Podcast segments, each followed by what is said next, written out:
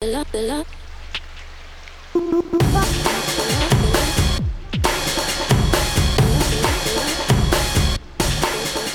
Assalamualaikum salam sejahtera. Ini podcast tiba GB, Luke and Yim. Waalaikumsalam warahmatullahi Oh, wabarakatuh. lama. Baru first time aku jawab. Yelah. Nak kau bagi dah lah salam. Episod 18. Tak ada Ha. orang bagi salam. Tak Ya, apa jawab. khabar? Sihat? Okay. Uh, next. Aku sihat tapi aku penat. Ah, tapi tak apa, kita boleh proceed. Guys, 125,000 as of tadi aku tengok And untuk counting. episod kita baru. Thank you ah, very Dengan much. Tun Dr. Mahathir Mohamad. Ah, yalah yang Tun Dr. Mahathir lah. So aku rasa macam very uh, excited. Aku tengok dua tiga kali. Aku pun menyumbang sikit lah. Kepada pun. Kau dah ada tu. 500 tak? Tapi uh, dengan rasa rendah diri and I'm not even like making this up. Thank you very much for Yes. those that supported us. Uh, we've been doing this for quite some time and I think that this is a testament of the quality of the uh, the interviewee. Not so Mm. much kami. Kami ni okay je. Ada. Yeah, But correct. the interviewee, I think uh, Ton really um, is brave enough to answer the kind of questions that we post. Ya. I mean, Uh, yeah. but, uh, kita sebelum tu pun kita ada debate. We didn't know how much views or how much traction the it ni will kan. get Hmm. kan. So aku dengan Yim pun debate cakap uh, maybe it will do really well, maybe not. Sebab kan dia ni especially orang muda dah tak apa-apa dengar dia. Hmm, dia that's in fact op- they despise lah him. tu Dah. open secret lah say kan. racist. Sama orang tak tengok pun. We didn't expect, Lokman right? scored the interview. Aku punya contestation adalah he's going to answer whatever. Kami tanya je apa benda pun, he's still gonna answer whatever. Hmm. Dia punya dia punya track dia. And some more kita expect uh, sebab soalan jawapan-jawapan yang dia akan jawab tu uh, uh, is a, a thing yang orang semua tahu dah. Bukan bukannya baru ke apa tak ada. But yet it came out as unique. Yeah. It, itu aku nak balik pada apa yang kau cakap tadi tu yang kau cakap kau tanya apa pun kalau dia nak jawab macam tu dia jawab macam tu juga Exactly. so a lot of times he answered tapi banyak kali juga he answers by not answering Yeah. so mungkin lah sebab tu lah kau muka kau macam Soalan tu kau je dia tak jawab. and and I feel I feel there's a need to address kita ni uh, gentle kita cakap direct je orang komen ramai orang komen semua kan so kita try to address some of the comments Yeah. let's start with how you were engkau Yim dia orang cakap engkau punya muka ni macam menyampah lah macam tak Your suka body kau language duduk tak suka you don't kau want to tak suka tone lah Body apalah language Ah. lah. What, what happened? In, you, in fact, you ada have sa- satu komen tu, I can't find the comment, but uh, this person said, uh, uh, Yim, I see you, boy. Uh, your body language Boy uh, tells you. Panggil aku boy. I feel very flattered. Honestly, I am. I have. I'm. I, I ran out of hair, but I'm still a boy. Well yeah, done. Okay. Uh, dia bilang your body language shows that you are showing uh, disrespect to tone. That uh, you know That you don't wanna feel be there. That you, I don't want to be there. Better leave it to the two guys. Correct. Thank you. Fakta semua tu. aku, aku rasa itu beauty dia bukan saja dengan Tun tapi dengan hampir semua guest or even bila tak ada guest macam kita cakap ni because engkau punya point of view lain dengan aku aku punya point of view lain dengan Najib Hmm. So in doing the interview, kita ni approach from different angles tau. Kau Yeah. punya worldview lain, aku punya worldview lain, dia punya worldview lain. So kita ada orang yang mungkin neutral, ada orang yang mungkin a bit positive towards tone, ada orang yang negative towards tone. So the interview to me was balanced and comprehensive lah, Yeah. both fair. Okay, kita run through some of the comments eh. Um, Fahzan Rahim. Uh, terima kasih kerana menjadi uh, podcast Tiba uh, punya audience pertama. Dia kata, my first Tiba podcast. We've been watching some episodes since. I'm a fan of Yim's Notepad. Thank you very much. Mm, On Astro. Awani. I love that show. It's uh, Oh, by the way, uh, this week is our fourth anniversary. Um, and and uh, Fah, Ra, Rahim bilang, I'm impressed with Luke's persona as an orator. Recently had the opportunity to meet him in person at Energy Asia. Oh, GB thanks. completes the balance. Thank you very much. There's a few others including Hmm. Suzanne Safia yang menyatakan bahawa dia mixed Japanese Malaysian, currently working in Malaysia, studying Malaysia. Every time I went back to Japan, my grandpa would ask me about Tun Mahathir. Among all the world leaders, Malaysia, Tun Mahathir has the best respects and regards from Japan. He, he's big on Japan kan. Dia pun sampai sekarang selalu Look pergi is Japan. policy. Look is policy. Sampai sekarang pun selalu pergi Jepun, kena ajak ni, kena ajak itu. So I think he's big there lah. But I think the two comments coming in from Mr. Ismail dengan Doug Rees, dia bilang soalan-soalan direct. In fact, that's the point. Hmm. We um, we we want to ask things that we couldn't ask in in our other employment. Yeah.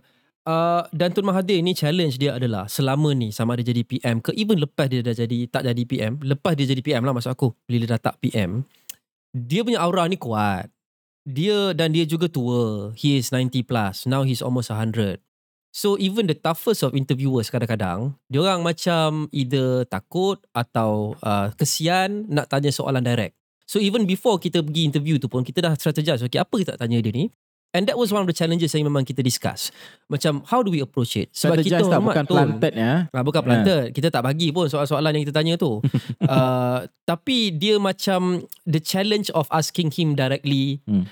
Kadang-kadang kita tak boleh elak daripada soalan tu menjadi sedikit tajam. Because memang isu tu sensitif. Eh, aku tanya soalan straight apa? Ya. Adakah Tun uh, tak nak bersara? Dia kata kalau saya bersara, saya tamak. Saya ikut apa saya nak. I wouldn't even give the interview to you. Dia bilang. Aku tanya uh, yang dia cakap, "Ah, Anwar buat apa? 6 bulan dia pegang tak buat apa. Tu aku direct tanya dia, uh, betul dia kata politik huru hara. Tu dia cakap, uh, Tun pun menyumbang tak pada huru hara tu. On that direct point. aku tanya kan. On that point, Lokman, uh, apa uh, uh, buat, uh, apa PM buat, uh, that was quoted by two uh, press, uh, FMT dengan NST.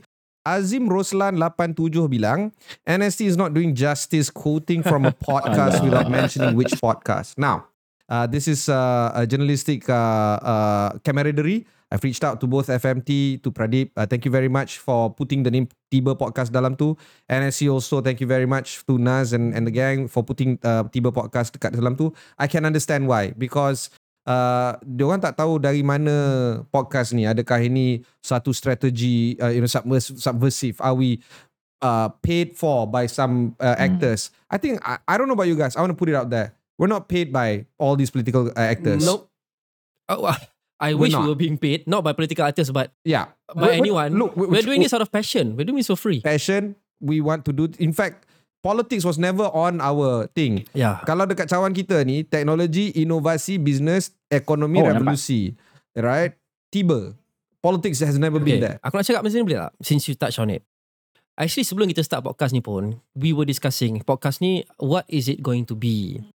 So macam aku dah ulang beberapa kali, kita cakap uh, that the, basically the whole idea of this podcast adalah kita, we will talk about whatever the national conversation is at the moment. Hmm. So kita tak nak limit diri kita pada politics, pada ni, pada itu. But we can also talk about e- economy kalau isu tu hangat pada ketika itu. Heck, we can talk about, about entertainment pun pada ketika itu. Kalau masa zaman, masa time soul, apa, Ah. ada kahwin dua lah, apa, it became a national conversation. it became Coldplay we talk about Coldplay Coldplay apa semua kan. So, sebenarnya aku tak nak tiba ni jadi hard political podcast. Yep. Because dah ada banyak dah podcast macam tu. Hmm. And I don't think that's the way to go. Alright. Cumanya the first three guests yang kita ada ni, the only three guests, kita ajak ramai orang sebenarnya. Kita ajak ekonomi, kita Kalau you ajak tahu orang, berapa ramai kita orang approach oh. kita ajak orang industri, lepas tu kita ajak politician. Hmm. Tiba-tiba just so happens that dia orang ni je, politicians ni je yang agree and, uh, and pada ketika itu. there is a reason sebab PRN is in the air PRN. Maybe lah. Maybe that's one of the reasons. I, I mean don't know I, lah. yeah okay I But I guess appreciate them coming on. I appreciate Syed Saddiq, Syahrul datang, Tun M. Je, tapi betul-betul coincidence. Just so happens that they to confirm and susunan jadual tu one after the other. Ah. So tiba-tiba jadi tiga episod berturut-turut politician. and, And, then we we are seen as a political podcast which I don't want. It's, so know so what I mean? the, the backstory is this. We got Syed Saddiq. Okay, because Syed Saddiq masa tu dia umum dia nak jalan sendiri. Okay. And then after that, background adalah kami kami agree between the three of us tak nak buat politik lagi. Tiba-tiba Syarul uh, dia Upload cakap kat TikTok. uh, dia buat Cara TikTok. mengundang, mengun- Mengundang, mengundang siapa untuk saya masuk. di Kuala Lumpur Tiba-tiba saya datang muncul. daripada keluar siapa nak jemput saya saya datang. Okay. But Why we, not, we eh? invited him not because dia grassroots keluang UMNO man. No, no, no, yeah. We invited him because dia pelawak and dia adalah satu uh, I, I guess uh, a person that can actually talk about the industry. Yeah. Dan kita, we did talk about the industry also kan. And we then did Tun Mahathir came about I did not expect that that Tun's uh, team accept kita punya dia tahu. Sebab kita bukan podcast besar. Exactly, Kita tak aku. ramai apa followers. Kita media pun mula-mula tak quote kita. So bila Lepas tu kita kena suruh. confirm I was like oh my god kita dapat uh, Tun. Uh, tu aku rasa macam something big kepala. lah. Yeah. Okay, selain daripada kita tak nak podcast tiba ni jadi podcast politik semata-mata, but can also focus on teknologi, ekonomi, bla bla bla semua. Kita juga nak menjadikan podcast tiba ni tak semestinya tiap-tiap episod ada guest. That's why lah episod ni kita decide untuk rehat sekejap untuk tak ada guest because I think it is also about kita punya opinion and Hmm. kita punya takes on Point certain matter juga. yang kita discuss which is how this podcast started in the first place. Lepas tu baru kita start okay lah kita ambil guest sikit lah tu tengok macam mana. Tapi because tiga episod berturut sebelum ni semuanya ada guest dia dah jadi macam trend and people may have uh, may have come to expect kita ada guest especially kita ni lepas episode tu 100 ribu view tiba-tiba jeng jeng episod nombor apa ni 18 kita saja Uh, sorry lah kecewa guys enjoy tapi lah kita rehat lah cakap. Ah. tapi we'll go back soon to having guests jangan risau uh, InsyaAllah episod seterusnya kita akan ada guest Ada rahsia. Baik, siapa? tapi Ah, uh, kepada yang Tapi bukan politik episode seterusnya. Itu kita bagi hint sikit lah. Uh, kita kita nak cakap juga kepada uh, captains of businesses lah, orang-orang industri, orang yang agak famous lah. Dan kita nak cakap pasal tapi dia akan berkait juga lah dengan isu ekonomi, sedikit course, isu policy dan politik. Tapi kita dapatkan juga businessman, kita Hmm. dapatkan juga artis, kita dapatkan juga ahli politik because kita nak cakap pasal whatever the country is talking about lah. Hmm. Tapi bila dekat PRN ni tak lelak lah ramai orang cakap pasal politik lah. Buat macam mana lah, kan? sebab sekarang tengah Alright. panas. Jadi kepada uh, lebih daripada seribu orang yang telah memberikan komen baik buruk dan di antara between the two uh, terima kasih banyak uh, dan uh, kepada yang beri komen dekat uh, episod untuk Syarul Shiro ataupun uh, uh, Syed Saddiq terima kasih banyak uh, it, this is actually from the bottom of my heart uh, because uh, without you guys th- there is no reason for us to do this Yeah. quite honestly Boleh tak aku nak pergi sikit pada komen yang aku dah pilih? Aku nak fokus komen pasal isu dan uh, feedback kepada Tun punya interview tu sendiri. silakan tau. silakan So um, comment is mixed which is uh, which is what I like. Aku suka. Dia lebih kurang 50-50. Ada 50 yang bagus, sanjung Tun, negarawan, abadi sampai bila-bila respect, kenal Ya. jasa 50% lagi kecam, cakap dah tak relevan, kau racist, kau apa, apa benda semua. Ya. Itu yang aku suka lah. Sebab basically uh, kita agree to disagree dan kita mengundang pelbagai pendapat yang berbeza. We want to start discourse. Kita bukan nak semua orang cakap bagus saja tak. So best bila orang criticize the interview termasuklah criticize kita. We take it uh, uh, ni lah in in strike untuk kita improve. Hmm. Tapi some comments yang memang banyak ada seribu lebih at as, as of this recording dan dia akan ada baru setiap 5 minit kan. Lazy Mano 3651 cakap Tun memang nasionalis Melayu uh, menegakkan hak orang Melayu. Mungkin cara dia lebih keras sebab berlainan zaman dengan zaman kita. Zaman kita berfikiran sederhana. Apapun kita hormati pendapat Tun, semoga Allah merahmati Malaysia. This is a good example of pada aku good comment. Dia honest tapi dia sopan. Banyak komen kat ni of course obviously kan. Banyak komen yang tak agree betul dia memang kurang ajar dan dia guna foul words apa semua. and This the is a good most, most example. probably anonymous account pun Ha, memang lah. So satu lagi komen. Uh, yang ini against pula lah. Majapahit. Majapas. Okay, nama dia punya ni agak kotor. So aku tak cakap. Majapahit lah. 666. Dia punya komen adalah. Budak-budak generasi woke memang susah nak hadam perkara ni. So this encapsulates apa yang dia cakap lah. Orang muda dah tak tak faham dan tak rasa pendapat Tun M ni ada tempat Hmm. dalam Malaysia hari ini. Satu lagi. Blue Shark Madness 7101. Nama-nama dia ni terror lah semua. Berkenaan masalah mengangkat meritokrasi, saya tak setuju dengan Tun. Kita sepatutnya mengangkat meritokrasi kerana ini akan memberi inspirasi untuk semua orang bekerja dengan rajin. Kalau orang yang kerja rajin tak diberi ganjaran, ini akan menyebabkan tenaga kerja kita lembab dan potensinya terbendung. Sepatutnya kita memartabatkan meritokrasi agar negara kita diterajui oleh orang yang berwibawa- dan berkaliber. Untuk golongan yang tercicir, ini merujuk pada Tun yang aku debate dengan Tun pasal whether you should empower one race or Yeah. whether orang yang bekerja keras patut berjaya regardless of race. Yeah. So komen dia sambung, untuk golongan yang tercicir, seperti yang Tun cakap lah, orang Melayu lah, kita boleh memperuntukkan polisi peningkatan kemahiran agar mereka boleh menyumbang dalam ekonomi kita dan mencari kerja yang bersesuaian. Uh, komen dia lagi panjang tapi that's exactly the gist of it lah. Apa, uh, finally before we wrap this intro segment, apa pendapat kau pasal apa yang Tun cakap? pendapat aku personally aku rasa he belongs in a different era he is fully entitled to his opinion and he was the right man for the right time But not now is what you're saying lah. Ah, itu kau punya conclusion. Tak lah, aku tanya lah kau ni. I think that there are more people for the right time currently. And I think that he belongs in an, the annals of history for us to book him as posterity. In fact kita buat 360 balik kita pusing balik to the top of this epi- uh, podcast. Why did we agree on having tone? The only reason we agreed I agreed. The only reason I agreed to do this is because I asked him questions that I will kick myself kalau aku tak tanya dia once either of us uh, moves on And kalau, and probably the only time kau akan dapat interview dia pun this is it. So that was the only time, and I asked him some of the questions that I think uh, are very important, including why don't you want buildings and roads to be named after you? Why, uh, ni, wh- why, what is the legacy that you leave behind? Um, your family uh, is considered woke and liberal, and yet you aren't. These are the questions that I wanted to ask, and it's not a So lot of just you lah. I think a questions. lot of people wanted to ask that question as well. kan? Yeah, of course, right? And most importantly, soalan yang kau tanya, which is what I want to ask also. How do you like to be remembered? And by the way, jawapan-jawapan dia, aku tapis gila-gila filter kopi gila babi bro. Maksudnya? I'm not gonna believe anything he said. Okay. Ooh, why? In fact, he says something, I will look at it with a very high skepticism dan aku faham sebaliknya. Kalau dia cakap benda tu hitam, aku akan faham benda tu I putih. understand. Ah, that's my that's my that's my own Are you personal. sure you're approaching the interview in a neutral manner? No, I'm not. You have I did preconceived notion. No, aku memang ada preconceived notion. It's good you're honest about it though. I am honest about it. At least I, there's one thing that I'm I, I Ton isn't. Okay. Najib? Aku tak ada komen je. Ah. tak adalah. Aku rasa, aku rasa uh, of some part of apa yang kau cakap tu ada the truth behind it. Tapi kau kena ingat, Some? dia, some. Because Tun, dia bukannya cakap on, uh, dalam, dalam prospek ataupun dalam konteks dia dahulu tau. Tun ni is someone yang tahu what happened now.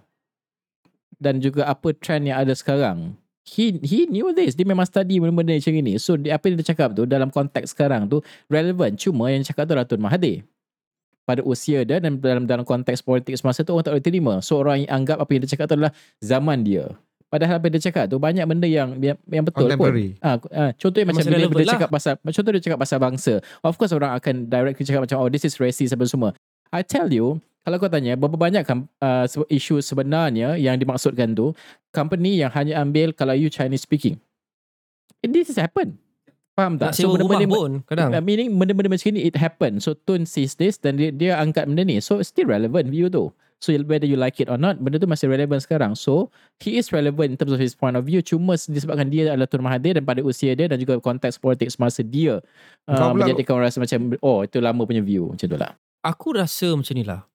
Uh, a bit of Oh masih ada both of you apa yang lah kau komen babe. apa yang kau korang rasa lah. Dia ni aku tak rasa dia jahat lah. I don't think he's evil. I don't think he goes to bed at night thinking how he can ruin Malaysia or ruin other races. Dia cuma betul-betul percaya what he's fighting for ni betul. Oh, yeah. dia That I betul believe. percaya. That Dia- I put in- conviction dia. in in that sense conviction dia dan sincerity dia aku tak doubt. Cuma whether dia punya conviction tu ada tempat lagi kat Malaysia hari ini ataupun tidak lah. Dan um, dia very nuanced and subjective juga. Contoh eh, kalau kau kalau dia kata uh, yeah, affirmative action, kita bagi kelebihan kepada Bumi Putra dan Melayu untuk uh, correct the imbalances dari segi ekonomi. Uh, ramai orang mungkin tak setuju dan aku in principle pun aku tak setuju kalau ada uh, ni lah kalau dia bersifat racist dan to be honest banyak recent statements dia aku anggap a bit racist jugalah. So I agree in terms of that. Cumanya the matlamat yang dia nak cuba sampaikan tu adalah untuk equality. So kalau engkau mungkin tak setuju dengan apa dia cakap, Ah, tapi adakah engkau against equality? Yeah. So that opens up a whole new debate Yeah. pula. Yeah. Ah, Yeah. so then you Correct. say, oh of course Yeah. I'm not Yeah. against equality. yeah, but the Hmm. way gini Ah, tapi apa. the way apa semua macam mana kan. So it's bit, way more complicated uh, than that. Dan kalau kau tahu recent statements dia actually dikeluarkan selepas interview kita tu yang dia cerita pasal dia punya dia sekolah dekat uh, Alustar dulu how uh, kaum-kaum berbeza ni assimilate dengan dia. Aku rasa the last two statements actually the second last statement as of kita record ni he explained it way better. Cuma aku rasa masalahnya adalah the way he explain previous few statements yang kita buat sebelum interview tu, aku rasa dia ni sebab dia jenis communicator yang direct kot. So dia direct dia cakap. So orang yang baca mungkin akan nampak macam racist. Tapi bila dia explain panjang sikit, macam you could see that okay, maybe it's a bit better than I thought. Dia punya Hmm. matlamat tu. I mean, between the three of us pun our takeaway is extremely quite different. Macam okay contoh eh macam dia, dia kan jenis nak communicate senang. So sebelum ni dia cakap basically something like um, paraphrasing lah. Basically dia cakap macam dia nak orang Cina India apa jadi Melayu. So bila kau dengar statement tu as is, kau macam of course dia racist. Aku baca pun aku cakap eh macam racist ni. It's as if nak suruh lu dia orang lupa budaya dia orang, lupa bahasa dia orang semua. Tapi in a statement after our interview yang dia cerita pasal dia sekolah kat Alostar tu, dia cakap, "Oh, I had Malay, Chinese, Indian friends apa benda semua." Tapi they all learn to speak Malay, they speak ni, they adopted our culture. So dia macam nak assimilation ni tau. Ah, tapi sebelum ni dia cakap dengan cara, oh dia nak orang Cina India jadi Melayu. yeah, okay, So so that. it's how he packaged his statements yang tak membantu I'm not dia going to lah. apologize. I mean, he's a racist. Let's call it. I'm Okay, going to call so it. spade. that's your Wow. opinion. That's his opinion. Uh, so, Anyway, uh, be- before yeah. before we end this segment, kejap. Uh, uh, uh, one surprising thing from each of us. One surprising thing Surprising thing apa? Daripada about the tu? production, about the interview, e- everything. Uh, Because I have a, I, I, I have a very surprising thing. Dia, dia Okay, sebab go dia ahead. tone tau. So kau dah boleh expect dia nak cakap apa. Tak ada apa yang surprising pun bagi kau. go ahead. Over 1,000 comments. Oh tu, okay. About 80% of them are thoughtful Ah, and they are not bot generated. how do you know they're not bot generated? It sounds legit. It looks legit. All right. I, I've had so many videos, particularly when it comes to politics, kita upload dekat YouTube, nampak sangat benda tu bot generated ataupun uh, cyber trooper. That particular episode, about 80% is actually quite thoughtful. I mean, I, be, I believe it's real human beings behind it and and they really mean something behind it. Kalau So, kau cakap pasal komen One thing surprising about me is I remember Aku tak ingat like exactly komen tu apa Tapi ada satu komen ni Dia cakap I'm a non-Malay Tapi fundamentally I agree with Tun yeah. Dan uh, orang non-Malay Kalau you tak agree with Tun Tak apa Kalau you agree pun tak apa But Yeah. something like uh, Hormatlah dia sebagai uh, Negarawan. Pemimpin yang banyak jasa pada We, negara we did all that. Yeah, Yeah. so uh, That- it's that quite interesting coming from a non-Malay sebab semua komen dalam tu is either side A yeah, or side yeah, B. Yeah, Dia tak yeah. ada tengah-tengah. Itu yang kita nak. Surprising. Moderation. Ah, ni, ni surprising. Ni, Najib, before we end. Aku tak, aku tak ada aku biasa, biasa kot sebab aku dah pernah interview dulu. Oh, okay. Mic dia jatuh tu surprising. Oh, surprising. Dan kita ada, eh, kita ada mic holder belakang tabi tu. Eh, shout out to our Tahu. team. Uh, to uh, Haikal, to Anis, to Amira, to uh, e- everybody uh, Yeah, uh, yang join behind, kita uh, behind Hmm. us in trying to Mic make it work. podcast ni kau tengok ni klip kat meja tau. So kita bila datang kat tu Piston kita nak klik kat meja dia. Meja dia jenis mak Dia fancy punya meja. meja No, no, Fancy. okay, okay. Kita start over. Kita sampai apa sebenarnya? Ah, tak Sikit ada. lah kita tak, cerita. tak ada. Basically kita nak kita memang dah cakap dah dengan team dia. Kita nak sampai awal sebab kita nak set up. We knew that dia akan ambil masa sikit nak set up. Lepas tu then we decided nak buat kat meja dia. Meja meeting so, mula. Meja Mula- meet, mula meja meeting Ya, tapi tak cantik. kita buat kat meja dia baru cantik because we Iconic want the, lah. the, The- trademark the- look, yeah. trademark look. Lepas tu nak set up awal lah kat meja dia. Lepas tu dia datang memang lah. Dia memang sejenis datang awal lagi. Dia datang duduk kat meja dia buat kerja. Lepas tu macam, Kita macam kita nak nak set kacau. up? we know, we don't know how to set up the mic and all that. set up kat meja Takkan dia. nak set up. Lepas And tu last last dah tinggal lagi like 10 minit or 20 minit before kita nak record. Because Stone pun notoriously on time. So kita tak nak lambat. So kita nak make sure by pukul berapa tu kita dah start. Terpaksa lah. Lepas tu team dia pun datang. Ah, Tun ni, ni nak main nak set up ni. Eh, Bagi aku dan careless. Ah, Dia set up Apa dia lah. ni? Apa dia? Interview yang kita cakap. Ah, okay, okay. So dia duduk kat meja dia tulis. dia, dia. Lepas tu kita nak kena set kita up, nak kena apa, nak kena apa. Lepas tu dia macam tengok, tengok, tengok. Lepas tu aku cakap, alamak orang tua ni dia tu macam dah bengang lepas tu dia irritated. Dia irritated. Dia cakap, "A- apa? After a while dia Ah, cakap. betul. Apa banyak sangat ni? Lama lagi kah? ah, Ya, ah. aku rasa pasal pasal dia tak pernah uh, appear yang yang kena set up macam ni kalau radio Ah. dia datang dah set up. Satu. Kedua kalau orang interview dia, dia je yang dapat mic. Mana ada orang Ya, lain yang dapat ya, mic ya. kan. So ni Ah, semua tak. Tak lepas tu kalau ada pun clip mic je Bukan Ah, mic macam mic. ni Ah, so- Lepas tu nak sambung dengan tadi tu Meja dia Jenis yang bawah ni Dia macam ada beralun-beralun tau Groove, groove. So dia tak lurus So So, you kita cannot- nak clip mic ni tak boleh So kita last kali kita Klik kok kok kok kok kok kok kan Lepas tu dia sengit sikit Tak apa boleh ni Aku rasa kita hancurkan meja dia tau. Ah, I Tak tahu lah. We, we kind of like like scruff the table kalau quite dengar considerably. episod no, not, ni- si- not sikit bro. I was there. I we kind of scruff that table quite quite. Tak payahlah cerita No, I'm telling you lah. Tun sorry Tun Nanti kita Kita ganti Jangan cakap lah. kita ganti kita tak ada. Kita kita tak boleh ganti babe. Kita tak mampu. Kita duk Kita duk paksa Paksa paksa Itu yang last lah jatuh tu And the mic, siapa yang tengok the mic jatuh? And then Tun cakap, tu lah dia marah saya komen Ah. something. Aku rasa macam that there's ada Credit funny. to him He took it in Credit stride to lah Dia sempoi him Dia boy. Him being him witty kan Kita pergi attack kita balik Itulah bagus. dia tak tahu saya ni nak, Dia tak suka sangat saya cakap macam tu ju- Just, just you know, that is a way to to do an interview. You have conviction, you go for it.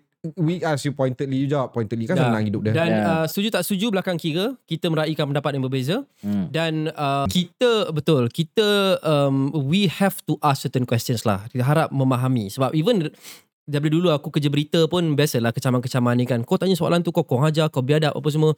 Tapi kita kena tanya soalan tu. Even kalau dia tak nak jawab pun Ataupun dia jawab lain We have to ask a question Tugas kita dah lepas dah.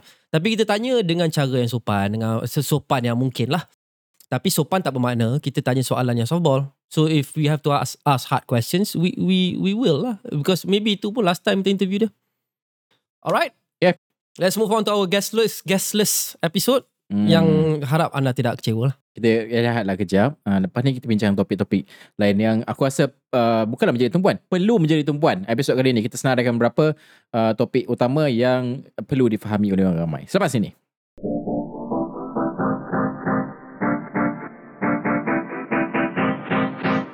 Okey, bertemu semua dalam uh, podcast Tiba GB Look and Yim. Uh, banyak topik yang kita nak bincangkan untuk uh, sesi seterusnya ni. Tadi kita dah banci- uh, bincang sikit pasal tun. Okey, kita move on. Uh, topik ni aku rasa bukan topik baru. Kita dah bincangkan dekat um, uh, kita sebagai wartawan dan juga orang ramai pun dah bincangkan pasal benda ni. Tapi penting untuk kita bawakan juga topik ni. Sebab apa? Ini happen to a lot of people tau kat luar sana. Uh, untuk youngsters lah, untuk anak-anak muda ni. Uh, newsnya this is not recent tapi masih lagi uh, of course valid lah kan sepanjang sepanjang masa bankruptcy top con- concern for young people uh, followed by pornography and online gambling Tapi aku nak cakap pasal bankruptcy ni dulu. Data sangat tinggi lah apa yang uh, disebut sebelum ni. Tapi uh, contoh aku yang aku pernah baca sebelum ni adalah main bankruptcy because of uh, you, you kau expect credit card kan? Hmm. Personal loan. Hmm.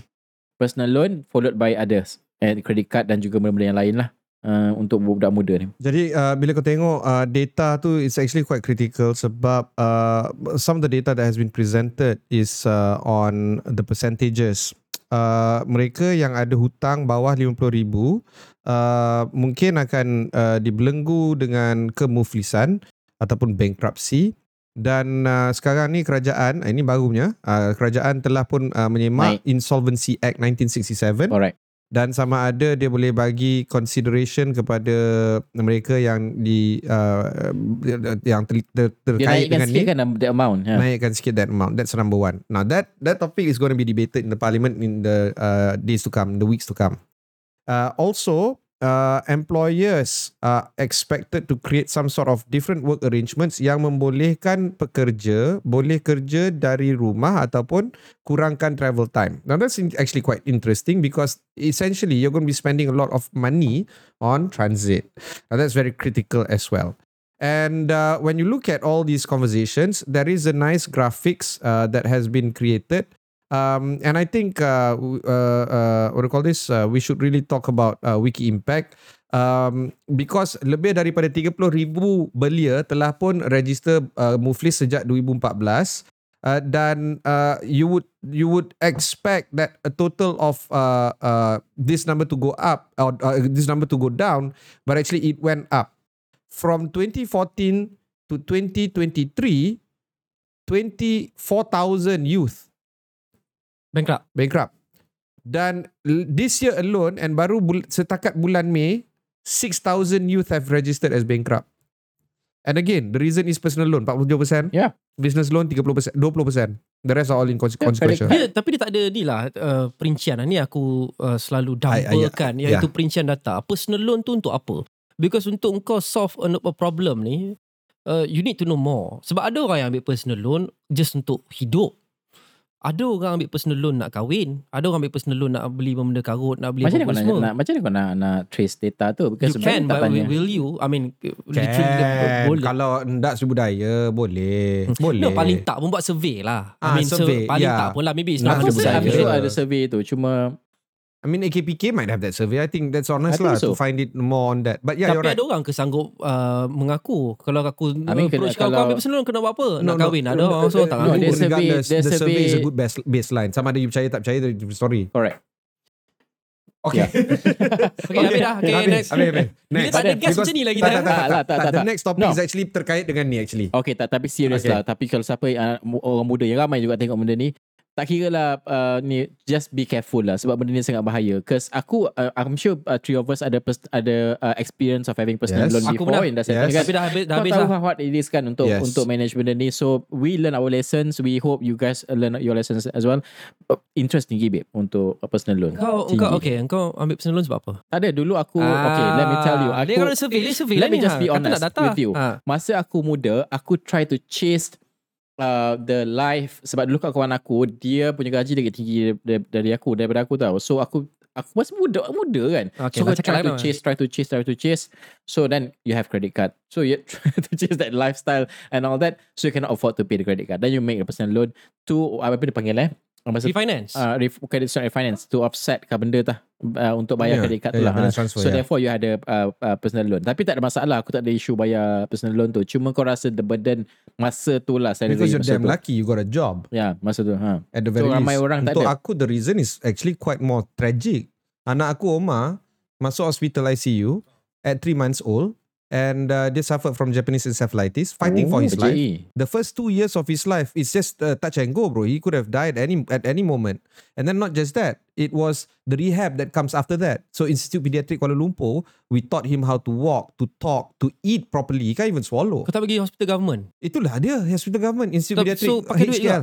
Pakai duit. Bukan tak payah bayar? Um, the- no, the MRI scan. Kalau aku nak ikut MRI scan uh, government, I have to wait like months. Months ah? months. Serious? So it, so MRI scan kita buat private. Alright. Rehab kita go with the government but then we did more. And then on top of that, uh, ex-wife aku, time tu dia, dia wife lah of course. Dia um this one tau. Dia ponting AWOL from the workplace Untuk jaga anak kau. untuk jaga anak kami. And he he she he pula and she is a doctor. Was a doctor lah. Obviously She still was is a doctor. KKM doctor and Tapi KKM still tak went dapat- after her teruk babe. KKM ni kalau aku go on ni babe, aku sakit hati sampai kiamat bro. Okay. So KKM went after her and then macam cua macam kelakar macam eh my son is being treated by KKM and KKM is telling me prove it.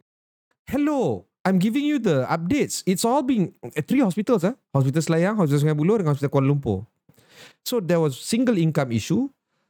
Uh, we had to go through a lot of uh, psychological issues that at that point in time and then the whole trauma of us being uh, anak uh, you know tak cenggo meninggal tak meninggal I had I was incurring so much debt bro it took me close to 10 years to pay Inilah point aku. We should know more about personal loan ni orang ambil sebab apa. Sebab let's say macam kau, then we can then talk about how we should reform the system Y- contoh yeah, KKM. but Kalau orang three ambil untuk us- just sara hidup then we can so kita kena tahu tau. so Najib is chasing the Ah, lifestyle macam dia tak bayar dia Good- lifestyle. no no no dia tak boleh Asal tak payah no, pula. no, kau nak macam tak kredit value kau. pula. no, no, no, same. Itulah banyak the ramai reasoning Ya. kau lah what, what's your what's your story Antara sebabnya sebab aku nak tambah duit nak kahwin. I'll be honest about it. So there you go i- uh, yeah, So the, uh, the the top three reasons guys The Ah, limousine. Tak ada, bukan, bukan. Aku tak ada pakai limousine masa aku kahwin. Aku pakai kereta Proton Saga. entourage entourage ah. Tak bukan. Eh kahwin aku ni paling simple dan murah lah. Wow. Okay? Buat dekat Dewan biasa-biasa. Betul, aku betul, tak ada actually. buat macam macam Simple. Tun macam Tun cakap. Sampai seratus ribu. Pun tu cerai. Lepas tu tiga hari bercerai. Tiga hari. Leh atul Kalau kau punya exaggeration jadi- Kau pun pun undang soalan kau masa Dah tu. lah aku Ha. tak, tak sebab korang semua marriage marriage apa Okay, pakai guys, semua ah, aku sakit Hanya hati. pasal aku. okay orang yang tak tengok previous episode tu inside joke orang kena tengok Ah, lah. previous episode dengan Tun. Bila Tun bagi marriage advice lah kan. Ah. But then yeah, it's, um, um, ah, betul. Um, Yeah. Uh, alah aku dah lupa. Kau tu korang ni macam ni lah. Tapi itulah dia I mean The pressure was Biasalah The pressure was there to get married. Aku Hmm. pun dah kenal bini aku Sebelum kahwin lama. Aku kenal dengan dia 9 tahun. And On top of pressure Aku pun sendiri nak kahwin. Tapi masa mula-mula kerja Gaji RM2,000 Gaji apa. And this, Memang lah. this was not 20 years ago. Orang cakap Yalah RM2,000 time tu. Tak lah This was No. about This was not less than 10 years ago. Yeah. So kadang-kadang orang ambil personal nak kahwin ni bukan sebab apa Sebab they, Yeah. they something some actually things they have true, to true. do you know? Sebab macam aku recently, bukan akulah, uh, my friend, untuk raya babe, tak cukup duit. Ah yes yes Untuk dia sebab dia ada family, nak balik kampung semua tak cukup duit. So buat uh, buat personal loan 2000 Can you imagine you buat 2000 untuk ra- celebrating raya? Ini survival tau, bukannya untuk bermewah raya tak tak. Ni nak balik kampung. Yeah, bukannya so- beli so- baju ke apa. So, so- tapi kau kena bayar balik buat 3000 ke almost And then all of 4000. us uh, tend to end this type of conversations with tak apa kita tengok belanjawan kata apa. No. I refuse. I push back on that. Belanjawan is not going to resolve this. Minimum wage will. Trying to reduce cost of living will. All these loans are, it, it's all going up because our interest rate is going up. Yeah. Aku dah dapat dah uh, notice-notice daripada banks over the past 2-3 weeks. Uh, loan kita aku dah naik, ini semua naik, semua naik. Eh, And then, kita naik. Asal loan kita kau naik? loan Alah, kita aku naik. loan Aku, aku tak, tak, tak. Aku, aku, aku. Kau asal OPR kan selalu rumah je. Kau fix dulu. Kau fix. Oh, tak, kita mahal. Sorry Ah. lupa. Ha. Yeah. Uh, Uh, well, yes. Okay, fine. So, so the, the, kan? Anyway, anyway, yeah, yeah, the, continue. the moral of the story is it cannot be resolved by saying tak apa nanti kita tengok belanjawan ada apa goodies. It's not. It's a systemic issue. Macam kita debate tak, uh, itu um, on the topic of uh, apa nama uh, uh, intern dapat gaji ke tidak ke ataupun minimum allowance. Uh, baru ni ada government keluar statement minimum allowance should be 800. Well, that's nice and good. There's no enforcement, bro. Yup. It's a it's a it's it's a it's a damn advisory. Yeah. Alah enforcement ni daripada itu sampailah ke jangan risau kok kat restoran pun And minimum wage is is a thousand Ah. whatever. A thousand five. Really? Uh, have we have we seen enforcement? Tak ada. So what do you think about kerajaan nak naikkan paras bankruptcy kepada 100 ribu ni? Aku rasa macam, I, is it because they want the numbers of bankruptcy to go down? But Yes. it's, it's totally screwed up, right? No, I agree. I Ah. agree you naikkan paras that number tu. I agree. Tak, Kau, kau agree dengan I aku? agree. Kau I dengan- agree dengan government to raise the paras of bankruptcy. this is a dangerous precedent, No, bro. It's no, not no, a no. dangerous precedent. We No. do this for governments all the time. Have you have you heard of raising debt ceiling for governments? Why yeah, can't we do but that it's on government. The basis? capacity to pay is No, different, can. bro. No, no, no, daripada can. ni. No, can. Because, let's say, because sebelum, some people need longer time to pay back. Let's face it. Well, do you don't you think benda tu akan menggalakkan orang untuk Tak. lagi carefree dalam mengambil I loan disagree. macam Najib ni? No, I disagree. Sebelum ni macam 30 ribu dah bankrupt. I disagree. Sekarang 1 ribu Kau- tak tengok- lah kan. Dude, kau tengok. Between the three of us, between the three of the reasoning between the three of us taking personal loan, at least this measure is going to resolve two of us. It's not just that. Dia nak membantu this is like a second uh, second chance kepada orang yang lalui bankruptcy. Kalau dulu 30000 kau dah bankrupt. Kau tak ada second chance. You have to settle that. You cannot make any new loan. Kau Compassion. tengah nak do benda macam tu. Kau tak boleh buat. So through budget 2023 Oh, but itu you're nak looking buat. you- you're looking for compassion argument. I'm looking for operational ya uh, uh, combine lah argument. benda tu Ah, uh, both are valid. You raise this, you allow for people longer time to pay back the debts, and you can have other measures. Like for instance, this individual tak boleh lah ambil more loans and all that. Yeah. The capacity for them to to continue on servicing the loan tu kena lah uh, refinance, turunkan sikit. Whatever it is, tak adalah finality. Tapi sekarang ni pun kalau without raising it to 100,000 pun dia boleh je itu kalau your argument is time dia boleh je extend the time untuk pay. Tapi masalahnya bila you buat macam ni you're setting a dangerous precedent where the benchmark for bankruptcy is much higher. Jadi orang akan lagi lax lah macam oh dulu 30,000 dah dah bankrupt. Okay aku kena jaga-jaga. Tapi ah ni 100,000 aku dah sampai 60,000 punya tak lah hutang masa, pun boleh masa lagi. dia justify masa belanja waktu itu memang dia memang nak bagi second I, chance I think it's just to Tak, aku rasa tak, down aku rasa tak fair. lah Aku to rasa tak good. fair. With current salary, orang pun perlukan buat pinjaman. Tiba-tiba buat pinjaman 30,000, dah tak mampu bayar, kau consider bankrupt. Bagi That's chance lah, relax lah. Kenapa kau nak buat bayar pinjaman bila kau tak boleh afford? Ah itu yang kita tak nak galakkan. Bro, itu dah reality dah- tadi kita bincang. Itu kita nak dah, dah, galakkan. dah, dah, dah, dah, dah, dah terlajak dah. Tak, bukan boleh je kalau let's say kau ada masalah ni pun. I mean, Okay, consider lah there are a lot of Wait, options. on. Buat to loan AKPK? RM15,000. No, AKPK is very good. Whoever yang ada ma- ada masalah kewangan apa semua uh, selain uh, perumahan eh yang tak bercagar ni, AKPK can help for free. Pergi guys. Uh, advice bukan saja kau restructure loan. Kalau kau tak tahu macam mana nak, nak manage uh, finan- your finance personal finance pergi Ada stigma free. kan. ada stigma of course because you wanted to open up about your Tapi finances bukan orang of tahu course. pun. of course kau orang beritahu kat orang kat blog Of course kau Instagram. segan. Even kau nak cakap dengan orang tu pun Macam berapa banyak hutang Of course kau segan. Aku faham benda tu. Yeah. But then kalau kau pergi Benda ni free. This is the initiative of Bank Negara Long time ago Under a governor at that time Untuk isu uh, krisis uh, Ini isu hutang rumah Yang masa tu dah 80% Of KDNK Now lagi tinggi lah. So dia nak selesaikan Kalau kau tak mampu Then dia akan restructure accordingly kau takkan di blacklist Kau boleh pergi travel negara apa semua Cuma Kalau kau di Masuk program hutang uh, Penyusunan hutang dia Satu je yang kau tak boleh buat Kau tak boleh buat new loan Um, Itu uh, saja. uh, I guess that's the point yang balik-balik pada 1000. But uh, sorry, Apapun- I, I don't agree. apapun I menurut- don't agree 1000 tu. I think it's, I, it's Okay, just I don't tak Okay, we respect that. Tak no. apalah, we respect that. I, no, no respect. Up, wake up. eh. Kau ni dah lah. Soalan last, soalan last dari aku ah. Ini aku daripada dulu, daripada dulu tak tahu ah. Apa yang sebenarnya kau tak boleh buat kalau kau dah diisytiharkan muflis ah? Okay, tak boleh keluar negara satu benda lah. Yeah. Kau tak boleh buat loan. Yeah, Tak boleh buat loan. Of what course is tak boleh it? buat loan. Kau tak boleh buat open Ah. up. Okay, look, there is the Insolvency Act 1967. Everything is there. Just Google it. Tapi ada juga orang cakap kalau kau Apa lagi aku nak cakap? Tak boleh keluar negara, tak boleh buka syarikat, tak boleh tak bagus ni. lah. Kalau kau tak tahu kau cakap tak tahu tu bagus. Tapi aku rasa nak dapatkan kerja baru pun susah because I think Susah. most companies ada syarat Susah. kan tak Dan boleh kebanyakannya. Muflis ni Kalau kau usahawan Dia tak ada isu sangat tau Sebab kau always can start over Sebab aku pernah interview Seorang usahawan sebelum ni Dia Muflis pun sebelum ni So dia boleh start over So tak ada isu Untuk orang yang bekerja ni Yalah. So susah Okay lah. So HR tak susah, babe. HR tak susah. Dia akan dia akan buat Anyway. check, pump, terus Ha. dempak. Jagalah panjang dah segmen ni Kita Jagalah tutup keuangan Apa anda. pun, Kita nantikan belanjawan 2024 Tak apa, janganlah tunggu. Jumpalah tak boleh, AKPK. structural. You got to raise. Kalau kau orang ni ada business, raise the income for your staff. Just raise it. You, you're going to get returns back. Don't worry about that. Bab kata Najib jumpalah AKPK. This Betul. episode was sponsored by AKPK. Just, ada, just tak ada kidding. Tak ada, tak ada, tak ada. Just kidding, I just wish. kidding. Tapi kalau dia nak sponsor, Eh, silakan. Nak juga. Okay. okay. Alright, kita berhenti seketika selepas ini ada sikit lagi topik lain uh, yang kita bincangkan. Selepas ini.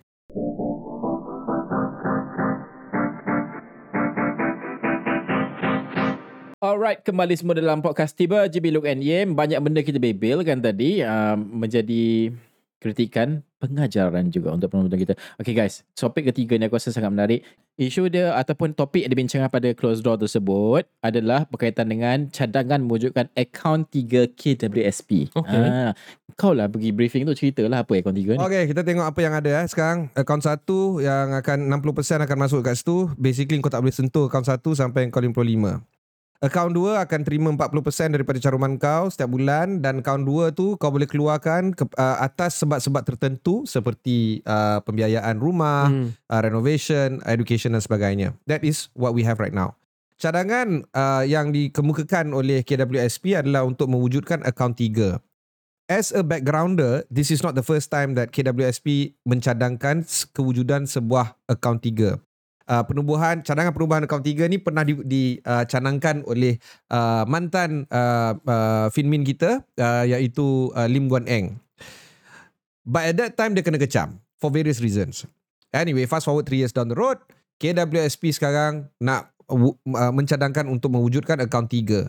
Timeline dia adalah diorang menjangkakan bahawa akaun 3 dapat ditubuhkan seawal Januari 2024. Sebab kenapa akaun 3 dicadangkan untuk ditubuhkan adalah untuk memastikan bahawa orang-orang yang kerja gig dengan uh, uh, business owners boleh carumkan sendiri tanpa gaji and they can use this as a piggy bank. Masuk kat situ and dia akan uh, uh, boleh keluarkan kesemuanya uh, dalam akaun 3 at any point in time. So informal sector lah ni yang dia nak target. Informal sector. And because of the ability for you to take out money as much as you need or put in money as much as you need, dicadangkan akaun 3 tidak akan membawa dividen setinggi akaun 1 dan 2 seperti Yeah, mana yang kita sense. familiar. So meaning dia ada AUM dia sendiri, dia ada strategi dia sendiri untuk investment. Yes, especially when it comes to deployment of capital from account 3, it's going to be higher risk.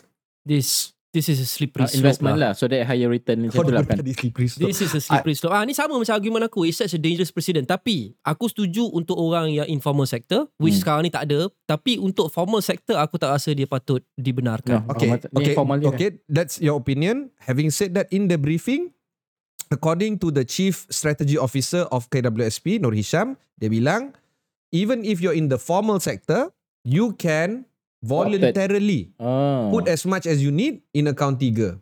If you want to, once account 3 diwujudkan. Okay. So how would it work? Sekarang ni kita punya kalau formal sector, dia akan dicarum kau punya gaji tiap-tiap bulan untuk akaun satu, akaun dua. 12%, So akaun tiga 13% macam mana? 11%. Account 3 on your own accord. Because so you apa don't have a much dengan akaun bank? beza dia adalah the returns are going to be slightly higher than FD. Dia pergi higher higher rate higher higher How much is FD? 2%, 3%? Okay, 2% 3%. Eh, Dibilangkan KWSP kata account 3 rendah sikit daripada dividen yang kita dapat which is 5 point whatever percent. Let's call it 5.5 for conventional, 5.0 for syariah. Let's call it like that.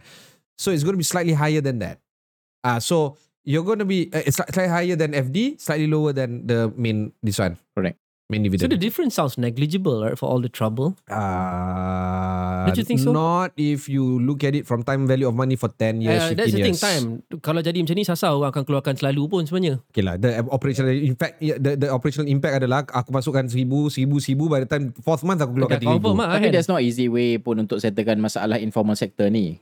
So aku rasa this is the best way that they can think of right now yang tidak memaksa orang pun. Sebab sebelum ni ada interview dengan uh, pakar ni dia kata macam wajibkan uh, macam ni. Ayat dia uh, sebab orang yang buat e-hailing e-hailing ni dia kena renew kalau dia nak renew uh, road tax dia dia kena pergi pos pakom apa semua so kal- uh, wajibkan uh, pencaruman ni kalau tak tak carum tak boleh renew uh, road tax dan sebagainya Ah, itu cadangan dia lah Okay. tapi belum diterima dan sebagainya. So ini agak ex, aku rasa to certain extent agak extreme lah in that sense sebab dia bekerja pun ada ramai yang ada itu sebagai part time kan. So yeah. yeah, banyak banyak banyak apa keadaan yang berbeza-beza lah circumstances berbeza-beza. Okay, my view is that this is good. This is good specifically for the gig workers, P-hailing, e-hailing dan sebagainya. There is no other avenue for them to do savings, particularly in the long term. Because remember, EPF is not just about savings, it's about long-term investment to address that retirement crisis that we talked about. Hmm. Okay, some numbers. 9% of ahli daripada KWSP, bila mencecah 55, ada kosong. Telur. Re- uh, savings. Angka tu meningkat kepada 25% menjelang umur dua- uh, 70. So you're looking at semua KWSP punya ahli by 70 years old 25% no money. Aku punya view pula adalah this is very good kalau everything goes according to plan. Iaitu orang simpan secara berkala, consistently dan tidak keluarkan melainkan jarang-jarang atau ada emergency which is what is stated in the story lah. But I don't think that will be the case. So No. that's the thing. I agree When- with you. uh, so aku rasa itu sangat ideal lah. Itu ideal world punya scenario which I think is very hard to achieve So- for so probably 90% of I, I agree case. with you. Quite rare actually on this podcast. But on this point, I have to. You know why? Because we're not addressing the same, the right problem here. The the right problem isn't the mechanism of investment or long term savings retirement. No, the issue isu pokok dia adalah Income. gaji. Benar. Selagi mana kau tak dapat gaji besar, terutamanya bila kau kerja P-hailing, kau duduk mana? Kau duduk, kau duduk hutan? Tak, kau duduk bandar, babe. Gaji kau 4000 Oh wow So high Really? Minyak? Kau punya uh, maintenance kereta? Tol lagi? Because ramalan aku and I do really hope I'm wrong lah. Because ramalan aku adalah orang akan letak duit 2 3 bulan orang akan keluar balik. 2 3 bulan orang akan keluar balik. so No, kalau that's kata the the, only the, ol- the only advantage is dia punya return slightly higher than kalau kau simpan lah akaun simpanan dekat bank saja. That one is a moot point lah sebab memang tak sempat kau nak accrue apa-apa interest pun kau dah keluarkan balik dah. No honestly So why bro to go through all the trouble? Although intention dia bagus lah. But I don't think I don't think it will reach Itu the belum lagi goal lah. pandemic. Belum lagi apa benda extraordinary circumstances that afflicts us. Which can happen and has happened. So so I mean EPF by the way, eh, so credit and kudos to EPF for doing this. Yeah, they I- try. Yeah. They, they, they tried, right? And they are trying their biggest problem is this. Only 4% of EPF members have enough for retirement menjelang menjelang uh, 55. uh, 55 which is 600,000 no 240,000 240,000 imagine no, that 600. 600 pardon me 600 and that's the good news because it was 3% before that. So you can't really expect EPF to do more to address the 96% of the members right now yang tu ahli kau aku tak tahu dah berapa ahli dia. I'm looking at 14 million 15 million I may be wrong. Kalau Hisham dengar ni dia akan tegur lah kita. Tapi Ah, so dia datang silakan. sini jadi guest lah. oh that's a good idea. Hmm. Aku rasa kan dia boleh buat macam ni Although it's well intentioned Dan aku harap dia akan berjaya Aku tak rasa Tapi aku tak rasa dia akan berjaya. Daripada buat benda ni Baiklah Engkau proceed dengan cadangan yang uh, Bila engkau dah attain the age of 55 Ataupun 60 tu Engkau boleh keluarkan EPF kau Tiap-tiap bulan je Ramai orang sakit hati lah. Mandatory? Ah mandatory. Maksudnya kau tak boleh dapat lamsam Bak 200 ribu 300 ribu Engkau keluarkan bulan-bulan macam pencen aku agree sangat-sangat Yes, benda tu babe. Agree. Orang bengang lah. Orang yang tak, tak Who setuju knew? ni I orang, would agree with him on EPF issues. Yeah, I, we I need- swear to God. I So mean like you and I are so different we so many ways. We need to do Best gasless lah episodes more. Tak payah tak gaduh Tapi orang Kau orang ni. apa orang yang tak setuju ni ramai on a kind of sentimental punya level lah sebab dah, dah ada plan dah bila aku retire so aku dapat gedebok Nak 200 pergi. ribu aku nak pergi Dah ada juga yang nak pergi umrah, dia nak Ah, begitulah. Ala nak umrah boleh uh, save awal-awal kat tabung haji okey je. Ah betul tak haji. lah, tak okey. semua tapi orang yelah. ada capacity tu. Okey, tapi Oh. generally Slow je. generally tak cuba, speaking tak cuba nak gaduh eh. but, But, no, then, okay, but, betul, betul. Akan rasa benda ni tiga-tiga orang agree. Tiga-tiga agree. but okay so retirement crisis is real Yeah. um, uh, uh, there's also long tail risk. Long tail risk ni uh, adalah situasi di mana uh, life expectancy of Malaysians are expanding and extending every Correct. year. Right? Before this was 75 ke 78 if I'm mistaken. 70, So we're looking at Malaysia as negara tua. Malaysia will live up until 85. Sama macam Singapore eventually in the next decade to come. No money bro. That point pun aku percaya. Orang yang komen kat bawah ni kalau nak komen uh, let us know korang setuju first of all korang setuju tak bahawa daripada kita pesu benda ni kita pesu uh, uh, apa ke, uh, kebenaran untuk keluarkan EPF tu ataupun EPF punya simpanan tu diberi bukan lamsam tapi dapat bulan-bulan selepas kau retire Mandatory. Nombor dua is kalau engkau lah uh, pekerja gig dan informal sector, adakah engkau actually akan simpan duit dalam akaun tiga ni dan tak sentuh sekurang-kurangnya maybe setahun. Supaya kau dapat enjoy that dividend of theoretically 4%, 5% So maybe, I kau don't know. actually akan fulfill the very purpose that this thing buat. Adakah kau akan buat macam tu? Do let us know, tag us and comment. We would love to hear from you. With that, akan menutup kita punya session uh, uh, untuk episod pada kali ini. Banyak lagi perkara kita akan buka minggu depan. Minggu depan ada tetamu. Dah confirm dah kan? Dah, dah Dah confirm, confirm. dah. Tapi tak nak namakan Jeng, siapa lah. Tunggulah episod akan datang. Ha, kita rehat episod minggu ni. Minggu depan insyaAllah kalau tak ada arah melintang, guest tersebut ataupun tetamu tersebut akan Kelas. munculkan diri. Bukan politician, tapi topik ini sangat dekat di hati semua rakyat yang terkesan pada ketika ini. Okay, uh, sekian saja uh, podcast tiba untuk uh, episod pada kali ini. GP Dok and Yim. Out.